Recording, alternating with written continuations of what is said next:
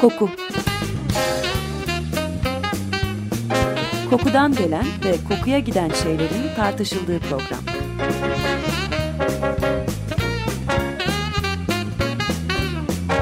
Hazırlayan ve sunan Vedat Ozan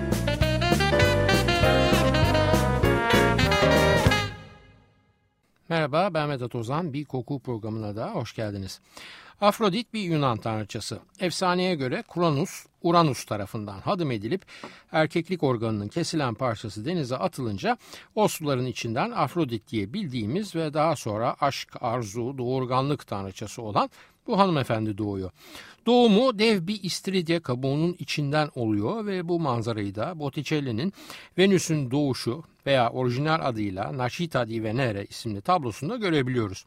İyi de nasıl oluyor da Venüs'ün doğuşu tablosu Afrodit'in doğuşunu temsil edebiliyor? Sebep basit çünkü Venüs'te Afrodit'te derken aynı tanrıçadan bahsediyoruz. Yunan'da Afrodit olan figür Roma mitolojisine girince ismini değiştirip Venüs veriyor.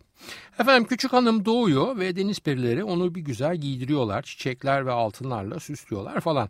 Tabi artık baba olarak bir penis parçasından üremiş ve ana olarak şekil itibariyle kadınlık organını temsil eden istiridyenin içinden doğmuş olan Afrodit de erotik olan ve baştan çıkaran her şeyi temsil etmeye başlıyor. Zaten bu yeteneklerinden dolayı da baştan çıkaramadığı erkek yok gibi bir şey. Gelelim hikayeye. Peleus ve Tetis'in düğün törenine tanrılar ve ölümler beraber davet ediliyorlar. Sadece tanrıça Edis çağrılı değil bu muhteşem merasime ve biraz da öfkeli bu yüzden. İşleri karıştırmak için olsa gerek Edis üzerine en güzeline yazılı bir elmayı atı veriyor tören alanının ortasına tam da genç tanrıçaların bulunduğu köşeye doğru. Tabi orada mevcut tanrıçaların hepsinde Ego 1500 olduğundan hepsi de elmanın kendilerine hediye olduğunu öne sürüp sahiplenmek istiyorlar. Ama elma tek, tanrıça çok. Bir karar vermek lazım. Kim verebilir böyle nazik bir kararı? Tabii ki büyük tanrı Zeus. Yani mesele dönüp dolaşıp Zeus'un önüne geliyor. Zeus da bakıyor aşağı tükürse sakal, yukarı tükürse bıyık, tanrıçaların arasında ayrım yapmış gözükmemek için topu atıyor. Ölümlü davetler arasında bulunan Truva Prensi Paris'e ve kararı onun vermesini emrediyor. Kaz Dağı'ndaki pınarlarda yıkandıktan sonra en güzel oldukları konusunda iddia sahibi olan üç tanrıça Hera, Athena ve Afrodit çıkıyorlar Paris'in önüne. Tabii hanımefendilerin hepsi bir yandan kurum kurum kurulup salım salım salınırken öte yandan da işi şansa bırakmadan en güzel seçilmelerini garantiye almak için Paris'e ufak ufak rüşvetler teklif ediyorlar. Hera diyor ki Paris Bey beni seçin ve elmayı bana verin size tüm Asya ve Avrupa'nın kontrolünü vereyim. Ardından Athena geliyor ve o da muhterem Paris beni seçerseniz size bilgelik bahşedeceğim. Üstüne de gireceğiniz savaşlarda zafer ve şöhret kazandıracağım diyor. Üçüncü olarak da Fettan Afrodit çıkıyor piyasaya yılan gibi kıvrıla kıvrıla Paris'in yanına yaklaşıp dudaklarını kulağına değdiriyor ve Paris'im ah benim adaleli baklavalı erkeğim beni seç sana senin gibi ölümlü olanlar içinden dünyanın en güzel kadınını vereceğim diyor. Eğer mantıklı erkek gibi tabii ki Paris'te son öneriye tab oluyor ve oracıkta Afrodit'in gönlünü yapıveriyor. Afrodit'in gönlü oluyor ama kalbi kırılan diğer iki tanrıçanın bu tercih edilmeme durumunu sindireceklerini sanıyorsanız yanılıyorsunuz. Kısa keseyim Afrodit söz verdiği gibi Paris'i güzeller güzeli Helen'e yönlendiriyor. Helen hakikaten görenlerin nefesini kesecek güzellikte bir kadın yalnız küçük bir mahsuru var. Hatun evli ve kapı gibi de bir kocası Sparta kralı Menelaus var ortada. Fakat Paris kocayı mocayı takmıyor ve ayartı veriyor Helen'e. Kapıp götürüyor Truva'ya. Hikayenin sonrasını biliyorsunuzdur. Truva savaşı bu yüzden patlak veriyor.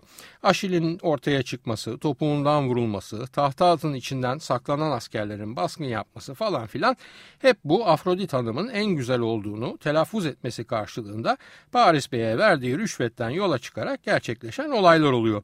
Konumuz değil ama tam burada dayanamayıp bir parantez açıyorum ve küçük bir kıllık yapıyorum. Rüşvetin sembolü yani daha doğrusu rüşvetin sebebinin sembolü daha sonraları uyumsuzluk elması diye anılan uğruna güzellik yarıştırılan elma bu elmaya uyumsuzluk elması denmesinin sebebi ise üç tanrıçanın aralarının bozması ve felaketlerin başlangıcına zemin hazırlaması. Bu efsaneden yıllar sonra aynı meyve gene düzen bozucu olarak ve bu kez Adem'le Havva'nın cennetten kovulmasının sebebi olan yasak meyve olarak karşımıza çıkıyor. Parantezi kapıyorum ve devam ediyorum. Afrodit için bütün güzel kokuların sahibi ve üreticisi de deniyor. Erotizm, baştan çıkarma, cinsel cazibe, akıl ve mantığı yerle bir etme, olmayacağı, oldurma gibi kavramların simgeleştiği Afrodit'le Kokular bir araya geldiğinde ise afrodizyak diye bildiğimiz kelime ve tanım ortaya çıkıyor.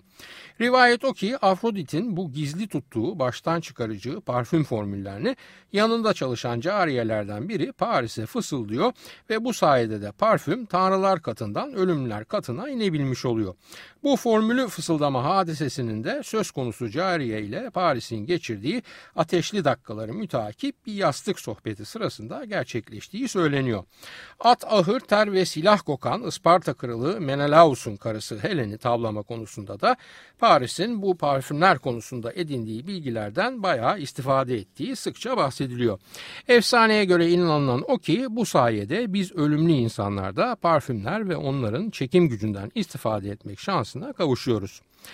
Parfümlerin anılarımız ve genel doğru kabul edilmiş bilgilerimiz aracılığıyla algımız ve anlayışımız bağlamında zaman zaman afrodizyak yani cinsel yönden uyarıcı oldukları yatsınamaz bir gerçek.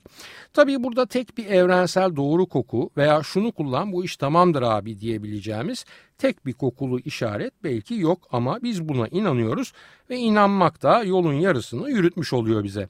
Daha bebeklik ve çocukluk yaşlarımızda oluşan hazla dayalı koku tercihlerimiz de bu görüşü kuvvetli bir şekilde destekliyor.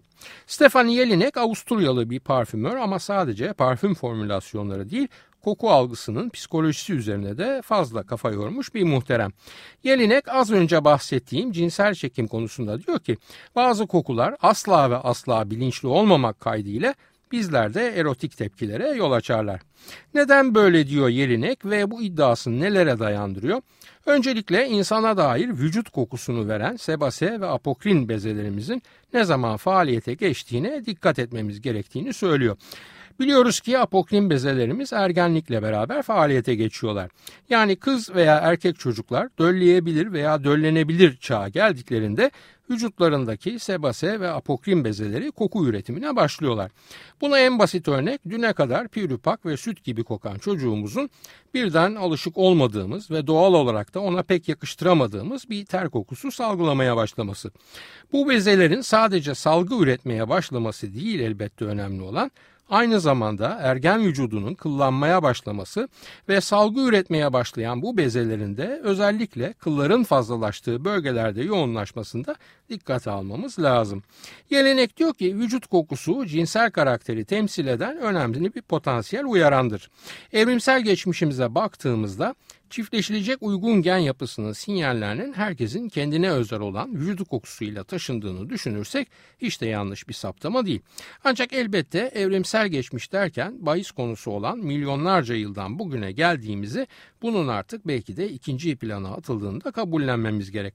Neden? Çünkü artık bırakın karşımızdakinin vücut kokusunu duyabilmeyi kendi vücut kokumuzu bile duyamayacak kadar ona yabancılaşmış durumdayız.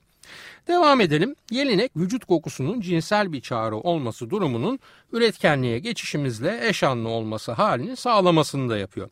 Nasıl yapıyor bu sağlama işlemini? Doğurgan olunmaması gereken zamanlardaki vücut kokularını örnek gösteriyor. Kadının doğurganlıktan en uzak olduğu dönem olan adet döneminde veya kadın erkek hasta olduğumuzda vücut kokularımızda meydana gelen değişimlerin aslında vücudumuzun bana dokunma bu aralar işine yaramam diye feveran etmesinden ibaret olduğunu söylüyor. Keza kadının doğurganlığa veda ettiği menopoz döneminde vücut tüylerinde oluşan azalmanın da aynı feveran etme halinin başka bir ifadesi olduğunu bu sağlama işleminin üçüncü ayağı olarak dillendiriyor. Bu tezlerine destek olarak da psikologlar ve psikanalistlerden destek alıyor ve cinsel çekimle vücut kokusunun sıkı sıkıya birbirine bağlı olduğunu hatta iç içe geçmiş olduğunu savunuyor. Bazı yazarlardan da alıntı yaparak daha da ileri gidiyor ve diyor ki cinsel karakter sadece ten üzerinden yayılan kokulara ilişkin değildir aynı zamanda vücudun atıkları yani idrar ve dışkıda cinsel çekim denilen geniş alan içinde rol alırlar. Hop ne oluyoruz ya diye hemen ayaklanmayın ve lütfen sabırla dinlemeye devam edin. Üriner kokular dediğimiz ve idrarla taşınan kokuların bir gece önceden yediğimiz veya içtiğimizin kokusunu taşımasının yanı sıra steroidlerimizin de kokularını taşıdığını biliyoruz. Steroidler nedir? Kısaca hormonlardır. Spermatogenetik malzememizde steroidler vasıtasıyla idrarımız içinde yer alırlar ve bu halleriyle de büyük olasılıkla cinsel durumumuz hakkında kokusal bilgiler taşırlar. Yanlış anlamayın lütfen taşıdıkları bilgiler sadece bunlar değildir ve mesela göğüs kanseriyle idrardaki steroid seviyesi arasında da bir korelasyon kurulabilir. Yelinek bunlara kafa yorarken kendi esas mesleğinden de uzak durmuyor elbette. Demiştim aslen bir parfümör bu muhterem. Mesleki performansını gözden geçirirken şunu fark ediyor. Hayvansal veya hayvansal benzeri notalar taşıyan parfümler kesinlikle uyarıcı veya tahrik edici kabul edilen parfümler oluyor. Ancak bunun için bir şartı var ki o da hayvan kelimesinin asla telaffuz edilmemesi ve bu algının tamamen bilinç düzeyinin altında gerçekleşmesi. Eğer bilinçli olarak o parfüme sözel veya görsel olarak hayvansı etiketini takarsanız o parfüm bu çekim kuvvetini büyük oranda kaybediyor. Hatta beğenilmeyerek reddedilme konumuna gelebiliyor. En çok satan veya en seksi bulunan parfümlerin içeriklerini ele aldığımızda formüllerde yer alan ve hayvansı, ürinal ve veya feçal diyebileceğimiz dışkısal pek çok notaya rastlayabiliyoruz.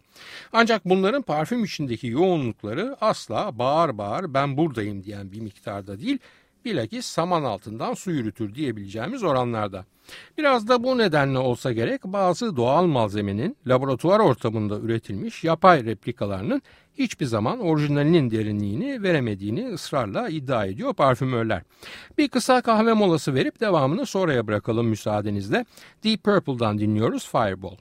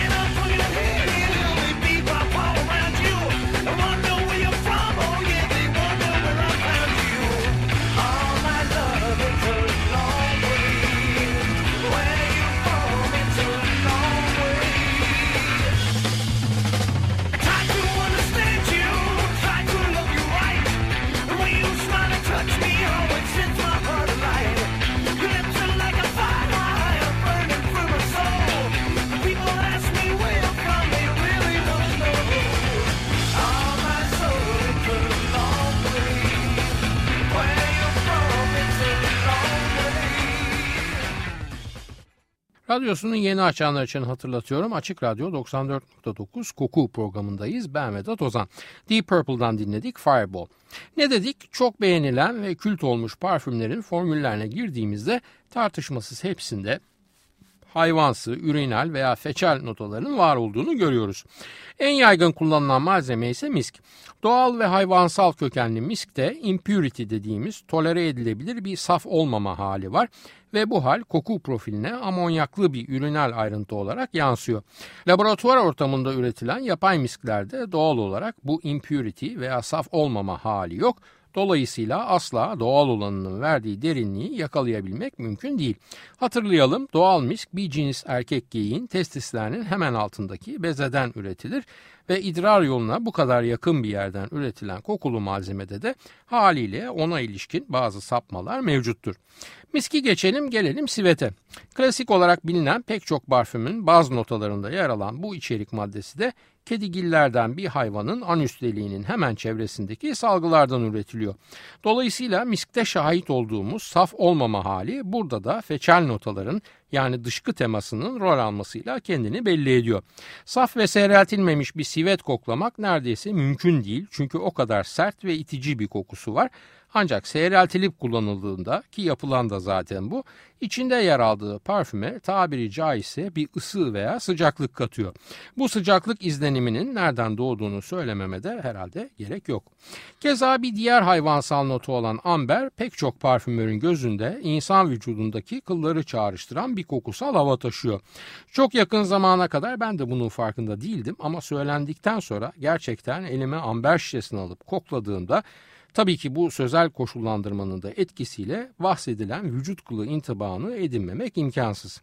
Kalıyor geriye parfümlere Castoreum isimli malzemeyi veren dördüncü hayvan yani kunduz. Kesinlikle sert ve yırtıcı bir deri nüansı taşıyan bu notadan belki bugüne kadar çok bahsetmedik ama özellikle kozmetik ürünlerde ilave olarak adını duyduğumuz pek çok parfümde rastlamak mümkün.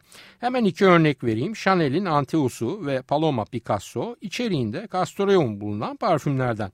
Hay Ontario'nun kunduzları demeyin hemen ve ben niye kunduzu da bu bağlamda ele alabiliriz hemen söyleyeyim. Özellikle derisi ve kürkü için çok avlanan bir hayvan kunduz. Çünkü su geçirmez yani empermeyer bir özelliği var bu garibanın cildinin. Aynı zamanda bu hayvanın hem erkeği hem de dişisi anüslerinde mevcut iki bezenin yaydığı kokuyu karşılıklı olarak cinsel çağrı yapmak için kullanıyorlar.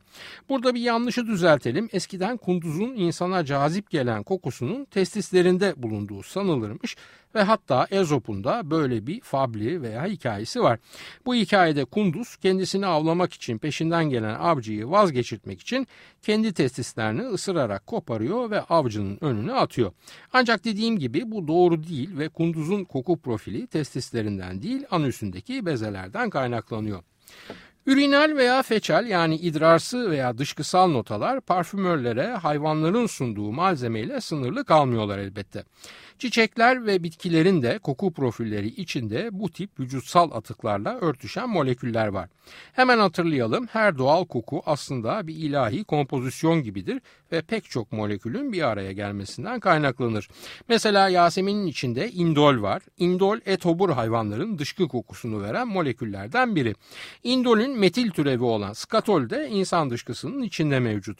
Çok düşük yoğunlukta indolü kokladığınızda aklınıza ister istemez Yasemin gelebiliyor ve sadece Yasemin değil portakal çiçeği dahil olmak üzere pek çok çiçek özellikle beyaz çiçekler ilahi koku formülleri içinde bu molekülü taşıyorlar. Yasemin'i örnek olmasındaki sebep bu feçal yani dışkısal molekülü pek fazla miktarda barındırması doğal formülü içinde. Gerek hayvanların gerekse çiçeklerin kokularındaki afrodizyak özellikler tabii ki yüzyıllardır söylenen, dillendirilen şeyler. Julian Joseph Vire, Val de Grace Askeri Hastanesi'nin baş eczacısı, yenilikçi bir eczacı, aynı zamanda doğa bilimci, antropolog ve filozof. Daha çok biyolojik ritimleri tanımladığı, yani mesela vücut saatimizin gece ve gündüz olarak nasıl ışığa bağlı olarak ayrıştığını falan incelediği çalışmalarıyla tanınıyor bu muhterem. 1813 yılında Vire afrodizyak kokuları vücudu sakinleştirme veya heyecanlandırma özellikleriyle sınıflandırmak için bir çalışma yapıyor. Bu çalışmasında da bir not olarak diyor ki afrodizyaklara olan gereksinim sıcak ülkelerde daha fazladır. Çünkü fazla güneş aynı çiçeğin yapraklarını söndürdüğü gibi cinselliği de söndürür. Kadının biyolojik görevi de doğurmak, dolayısıyla döllenmek olduğundan güneşte gevşemiş erkeğini yeniden canlandırmak için bu tip malzemeye ihtiyacı olması doğaldır. Vire daha soğuk bölgeler olan Avrupa içinde bazı ilginç tespitler yapıyor ve diyor ki bizimkiler çiçek kokularının falan peşinde koşuyorlar ama aslında başta trüfül mantarı olmak üzere mantar çeşitlerinin kokularına dikkat etmeleri lazım. Bu çok ilginç bir saptama çünkü o zaman daha trüfül mantarlarının moleküler kompozisyonları gün ışığına çıkmamış ve toprağın 30 santim altında yetişen bu çok kıymetli mantarı neden sadece dişi domuzlar bulabiliyor falan diye araştırmalar yapılmamış durumda. Bugün bildiğimiz bazı gerçekler o zaman henüz ortada bile yok yani ve bu muhterem nasıl böyle bir tespitte bulunuyor anlamak mümkün değil. Bugün bildiğimiz ne peki truful mantarları konusunda? Şu truful mantarlarının kokusu bir steroid olan androstenol kokusudur bu androstenolda erkek domuzun dişisiyle çiftleşme arzusu duyduğu dönemde salgıladığı bir hormondur. İşte zaten bu hormon kokusundan sebep ormanda dolaşırken toprağın altından kendine yönelik bir arzu sinyalini alan dişi domuz aşağıda adaleli ve baklavalı bir erkek var galiba diye gaza gelip toprağa eşeliyor ve o erkeğini bulamıyor Ama onu takip eden toplayıcılar kilosu binlerce dolarlık bu mantara erişebiliyorlar. Evet mantar veya çiçek ne notası olursa olsun bir parfümün bütün olma halinin iki şeye bağlı olduğunu da biliyoruz ve bu iki şey de kullanıcı ile ilgili. Bir söz konusu parfümün kullanıcısının cildi ne kadar emicidir? İki kullanıcının kendi vücut kokusu üzerine gelen parfüme nasıl uyum sağlar ve nasıl bir toplam koku oluşturur. Bunlar elbette minör önemde şeyler çünkü her ne kadar tene göre parfümün kokusu değişir geyiği çok sık yapılıyor olsa da aslında tene göre parfümün kokusu falan değişmez. Sadece nüansları yani ayrıntıları değişebilir. Yani cildiniz nasıl olursa olsun eğer Chanel 5 kullandıysanız Cool Water sürmüş gibi kokmazsınız.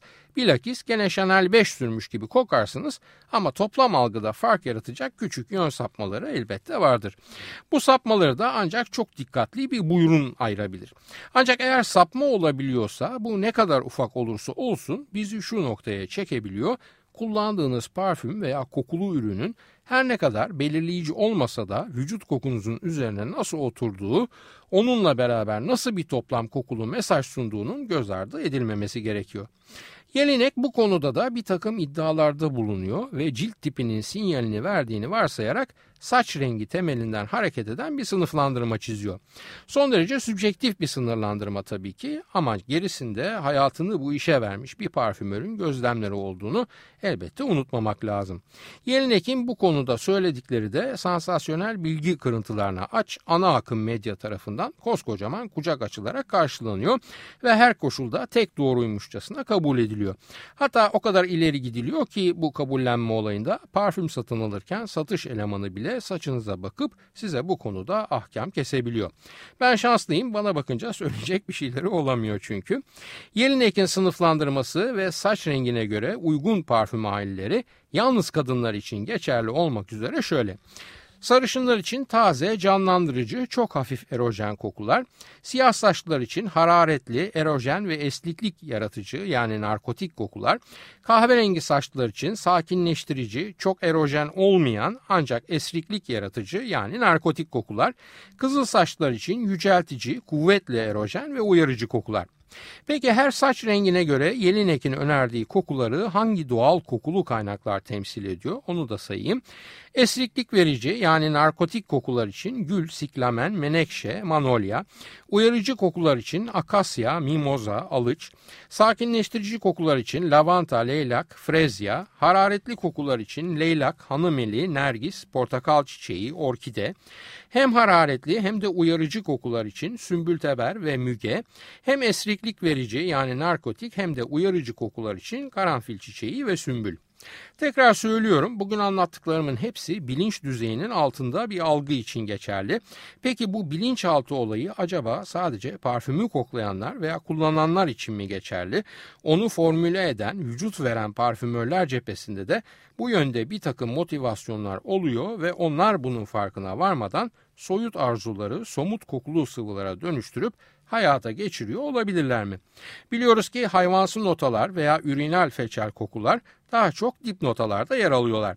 Bunların kendileri gibi kokmanın ötesinde de önemli bir işlevleri var ve formül içindeki diğer notaların kalma süresini uzatıyorlar yani fiksatör görevi görüyorlar. Hangi notanın fiksatör olarak kullanılacağı konusunda parfümün genel yapısını bozmayacak diğer seçenekler arasından bu notaların seçilmesi tesadüfi bir şey midir acaba? Gazeteyi manşetine bakarak alırsınız ama esas okuduğunuz o sizi çarpan manşetin altında yer alan ve çok daha ufak puntolarla yazılmış metinlerdir. Bazı notaların parfüm içindeki konumunu acaba buna benzetebilir miyiz? Bizi ilk anda çarpan üst notalarda yer alan meyveler, dengeli kalp notalarda yer alan çiçekler ve hemen sonrasında duyumsamaya başladığımız baz notalar acaba sadece kullanıcının bilinçli tercihlerinin mi bir göstergesi? Parfümörün o belli belirsiz notayı en son yüzeye çıkacak ve bağır bağır kendini afişe etmeyecek bir etki yaratan son katman olan dip notalara gömmesi onun bilinçaltı ile ilgili bir şeyler de söylemez mi acaba bize? Bunu bilemiyoruz çünkü bu konuda yapılmış tek bir araştırma dahi yok. Neden? Çünkü araştırma demek masraf demektir. Masrafın karşılığını verecek olan ciro ve kar üreticiden değil tüketiciden gelir. Bu nedenle de bu tip araştırmalar işin satın alma yönüne odaklanıp üretim aşamasındaki psikolojik faktörleri incelemezler. Kısaca parfümörün seçimleri ve buna yol açan etmenler tüketici tatmin olduğu sürece endüstrinin ilgi alanına girmezler. Çünkü herhangi bir ekonomik geri dönüş, verim veya kar yaratmazlar. Birey ancak tüketici kimliğini taşıdığı sürece bu tip araştırmalara özne olmak bahtiyarlığına erişebilir. Bu sadece endüstri için değil, endüstri sayesinde fonlanan ve yaşayabilir hale gelmiş olan Akademiya içinde maalesef böyle. Şunu itiraf etmeliyiz ki naif bir bakışla ve bilim aşkına insanı anlamaya çalışıyor gibi görünüyoruz ama aslında tüketiciyi araştırıyoruz. Haftaya bir başka kokuda buluşmak üzere hoşçakalın diyorum efendim. Soru, öneri, eleştirileriniz için e-posta adresimiz kokuprogrami.yahoo.com Yayınlarımızda adı geçen konulara ilişkin görselleri az sonra facebook.com Taksim Vedat Ozan Koku adresinde de görebilir. Yorum ve sorularınızı oraya da yazabilirsiniz. Ben Vedat Ozan, radyonuz kokusuz kalmasın sevgilerimle.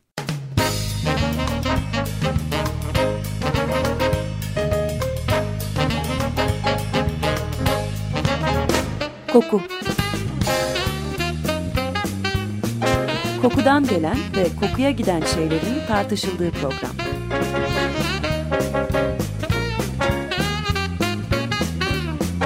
Hazırlayan ve sunan Vedat Ozan